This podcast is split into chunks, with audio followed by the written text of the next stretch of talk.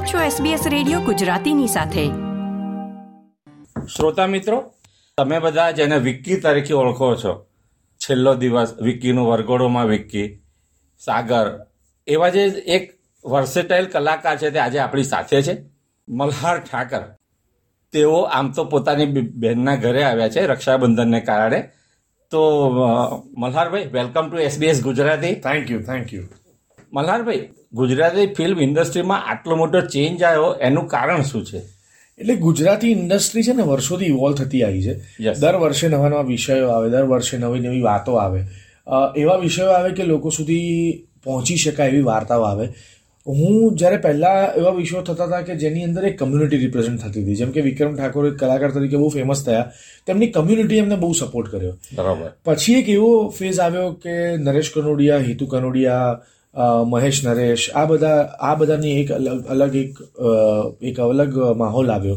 લોકો એમને પ્રેમ કરતા હતા લોકો એમને જોવા માંગતા હતા. હિતેન કુમારને ખૂબ લોકો પસંદ કરે. એટલે મને એવું લાગ્યું કે જ્યારે વિષયો વખણાય છે વિષયોની વાર્તા થાય છે ત્યારે કેરેક્ટર પકડાય છે. જેમ કે છેલ્લો દિવસ એવો વિષય આવ્યો કે ઘરે ઘરે પહોંચી ગઈ ફિલ્મ ઘરે ઘરે કોલેજના દિવસો યાદ આવી ગયા અને અમારું કેરેક્ટર પકડાઈ ગયું કે વિક્કી એ બહુ ધમાલ કરાઈ. તો એ જે ચેન્જ આવ્યો છે વિષય વસ્તુનો ચેન્જ આવ્યો છે. ગુજરાતી માઇન્ડસેટ થોડા ઘણા બદલાયા. ગુજરાતી ફિલ્મોના ઓડિયન્સમાં થોડો ઘણો ચેન્જ આવ્યો. એટલે ઘણી બધી વસ્તુઓ એવી થઈ કે જેનાથી ગુજરાતી ફિલ્મોને ફાયદો પણ થાય અને ઘણી બધી વસ્તુ એવી પણ થઈ કે ગુજરાતી વિષય વસ્તુ નવી રિપ્રેઝન્ટ કરો તો ઓડિયન્સ નવું મળે. એટલે જેમ કે ક્યારે કોલેજના છોકરાઓ ગુજરાતી ફિલ્મો જોવા જાય એવું બહુ ઓછું બનતું હતું અને હવે એ વેગ આવ્યો કે ભાઈ એક અલગ જ ગુજરાતી ઓડિયન્સ સવારના નવ વાગ્યાના શો પણ ફૂલ હોય ને રાત્રે બાર વાગ્યાના શો બી ફૂલ હોય ને.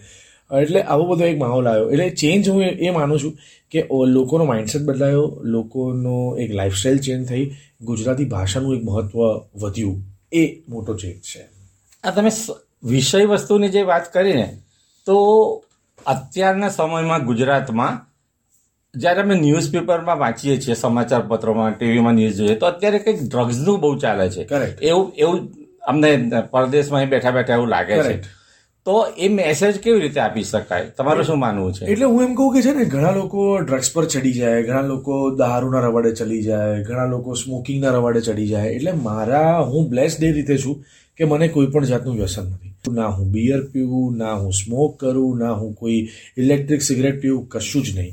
એટલે હું દરેક વખત એવો મેસેજ આપું કે જો એ રસ્તે ઘૂસ્યા, તો ભવિષ્યમાં કોઈ રીતે કોઈ તમને નડે, કોઈ કે સમય ખરાબ આવે. કલાકાર તરીકે દરેક વખતે સારો સમય આવવો જરૂરી નથી. આ અનિશ્ચિત દુનિયા છે. પણ અનિશ્ચિતતામાં જ્યારે તમે આવો કોઈક રસ્તે ચડો, તો બહુ ખરાબ પછી એની લત લાગી જાય, પછી નુકસાન નુકસાન નુકસાન. એટલે ઓલવેઝ એ ના કરવું એવો હું ઓલવેઝ મેસેજ આપું છું. ગુજરાતમાંથી કેટલી વખત અત્યારે સરકાર એટલી બધી પાવરફુલ છે કે એવરી ડે કોઈક ને કોઈક પકડાય છે. પણ શરૂ બહુ થઈ ગયું છે ને એ બહુ ચિંતાજનક રહ્યું કે કોઈને કોઈ ડ્રગ્સમાં પકડાઈને કોઈને કોઈ દારૂનો બોટલમાં પકડાઈને કોઈ દારૂની બોટલ દારૂ ગાડી ચલાવી નાખીને આવું બધો માહોલ એક વધ્યો. હવે અત્યારે થોડું સ્ટ્રિક્ટ થઈ ગયું છે બધું. પણ હું એવો મેસેજ ઓલવેઝ આપું છું કે ડ્રગ્સના રવાડે ના ચડવું સ્મોકિંગના રવાડે ના ચડવું એ નુકસાન તો કરે જ છે ફાઇનલ એમ. એ તમે ફિલ્મોમાં એ તમે કરી શકો. ઓફકોર્સ કરી શકાય. અમે શુભયાત્રામાં એવો પ્રયત્ન કર્યો લવની ભવાઈમાં એવો પ્રયત્ન કર્યો કે એન્જોયમેન્ટનું લેવલ એટલું બધું ના વધી જવું જોઈએ કે જેની લત લાગી જાય એમ. વર્ષો પહેલા ઘણા બધાને ખ્યાલ હોય ભાંગવાડી મુંબઈનો એરિયા હતો. ત્યાં અમદાવાદથી ટ્રેનો ભરી ભરીને લોકો નાટક જોવા જતા. પછી દેશી નાટક સમાજનો જમાનો આવ્યો. પછી આઈએનટી ના પ્રવીણ જોશીના થિયેટરનો આવ્યો. પછી પરેશભાઈ રાવલના નાટકો આવ્યા કાંતિ મળિયાના નાટકો આવ્યા અમે બરફના પંખી ને બધું. બરોબર? તે નાટક અત્યારે ક્યાં ઊભું છે? અત્યારે નાટકમાં સૌથી વધારે ચાલતા ચહેરાઓ છે તો હું કહીશ સિદ્ધાર્થ હંદેરિયા અને સંજય ગોરડિયા. આ બેના નાટકો ભરપૂર ચાલે છે. એની એક ઓડિયન્સ ડેવલપ થઈ ગઈ છે. એમનું એક અલગ ફેન ક્લબ છે. કોઈ પણ દિવસ એ શો કરે લગભગ હાઉસફુલ હોય છે. ગુજરાતી નાટકોમાં અત્યારે વિષયો પર કામ થઈ રહ્યું છે. નાટકો આગળ વધી રહ્યા છે. અત્યારે એક મિહિર રાજડા કરીને બહુ સરસ લેખક છે એક્ટર છે. એ બહુ સરસ નાટકો કરે છે. વિશાલ ગોરડિયાનું એક પ્રોડક્શન છે. એ બહુ જબરદસ્ત નાટકો કરે છે.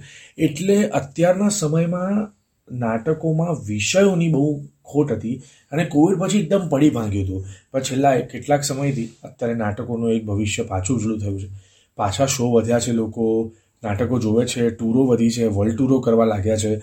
પણ ઓડિયન્સને ખબર છે કે શું એમને જોવું. એ સૌથી મોટો કોવિડનો ફાયદો ગણો કે ગેરફાયદો ગણો? હવે ઓડિયન્સ સહેજ પણ ખરાબ નાટક હોય કે સહેજ પણ આગુ પાછું થાય તો they don't accept so that's the reality એમ. આ પોતે પણ રંગભૂમિમાંથી આમાં આવે છે બરોબર. તમને ગમતા નાટકો કહેશો? મને ડિયર ફાધર ગમે અ, લગેરો બુજ્જુભાઈ ગમે. સંજય ગોરડિયાનું મને આપણું આ બે અડી ખીચડી કઢી બહુ ગમે. મને આજે રોકડાને ઉધાર કાલે એક નાટક બહુ જબરદસ્ત ચાલે છે. એ બધા નાટકો એટલે મને ઘણા બધા નાટકો ગમે છે. હું ખૂબ બધા નાટકો જોઉં છું. મને ગોળકરી નાટક બહુ જ સરસ ગમ્યું હતું.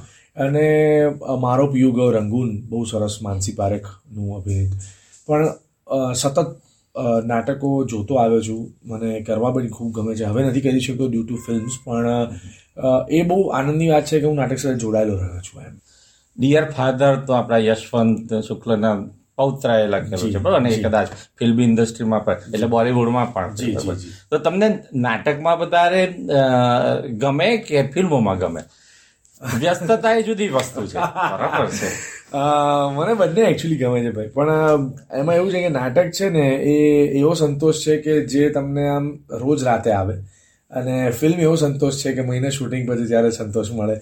પણ બંનેના સંતોષ અલગ અલગ છે. ઠંડુ પાણી ને રૂમ ટેમ્પરેચરનું પાણી બંને તરસ તો છુપાવે જ છે. અમારા ઓસ્ટ્રેલિયાના જે યંગ ઓડિયન્સ છે અત્યારે એમનું એવું છે કે જયારે એમના જે મિત્રો છે એ તો સાઉથ ઇન્ડિયન ફિલ્મો એમને તરત જ મળી જતી હોય છે પર્ચમાં જોવા. તો અહીંયા ગુજરાતી જે રિસોર્સિસ શું નથી કે જે ગુજરાતી ફિલ્મ ઇન્ડસ્ટ્રીને ખૂટે છે ઓસ્ટ્રેલિયામાં અને ન્યુઝીલેન્ડમાં? હવે ઓસ્ટ્રેલિયા અને ન્યુઝીલેન્ડમાં છે ને એક ચેનલની બહુ જરૂર છે સૌથી પહેલા કે એક વ્યક્તિને સંપર્ક કરે જે વ્યક્તિ જેમ કે પંજાબી ફિલ્મ માર્કેટ એવું છે કે જે કોઈ એક ડિસ્ટ્રીબ્યુટર બોમ્બેથી જ કે ઇન્ડિયાથી જ કોઈ સંપર્કમાં આવે ત્યાંથી લઈને એ અહીંયાના થિયેટર્સને કોન્ટેક્ટ કરે. અહીંયાના થિયેટર્સ એ લોકોને શો ડેટ ડેડલાઇન આપે. અને એ આખી જે ચેનલ છે ને, એ પંજાબીની બહુ ખુલેલી છે. અહીંયા ખબર નહીં મને, એટલે પણ છતાં બી એવા રિસોર્સિસની જરૂર પડે, એક તો એક ચેનલ ખબર પડે કે ભાઈ અહીંયા કોનો સંપર્ક કરવો, એ બહુ મહત્વનું છે. બીજો એક પ્રશ્ન છે કે ફિલ્મ આવ્યા પછી પ્રમોટ થવી એટલી જરૂરી છે? જસ્ટ લાઈક નવરાત્રિમાં કેટલા બધા પ્રમોશન્સ થાય છે, એ એક રિસોર્સની બહુ મેઇન લાગે છે. અને ત્રીજું કલાકારો તરફથી શું સપોર્ટની જરૂર પડે? ફોર એક્ઝામ્પલ આવતા શુક્રવારે ફિલ્મ આવે છે તો ઇન્ડિયાથી વિડીયોઝની બાઇટ આપવી આ તે તો એ રિસોર્સિસની એક જરૂર પડે.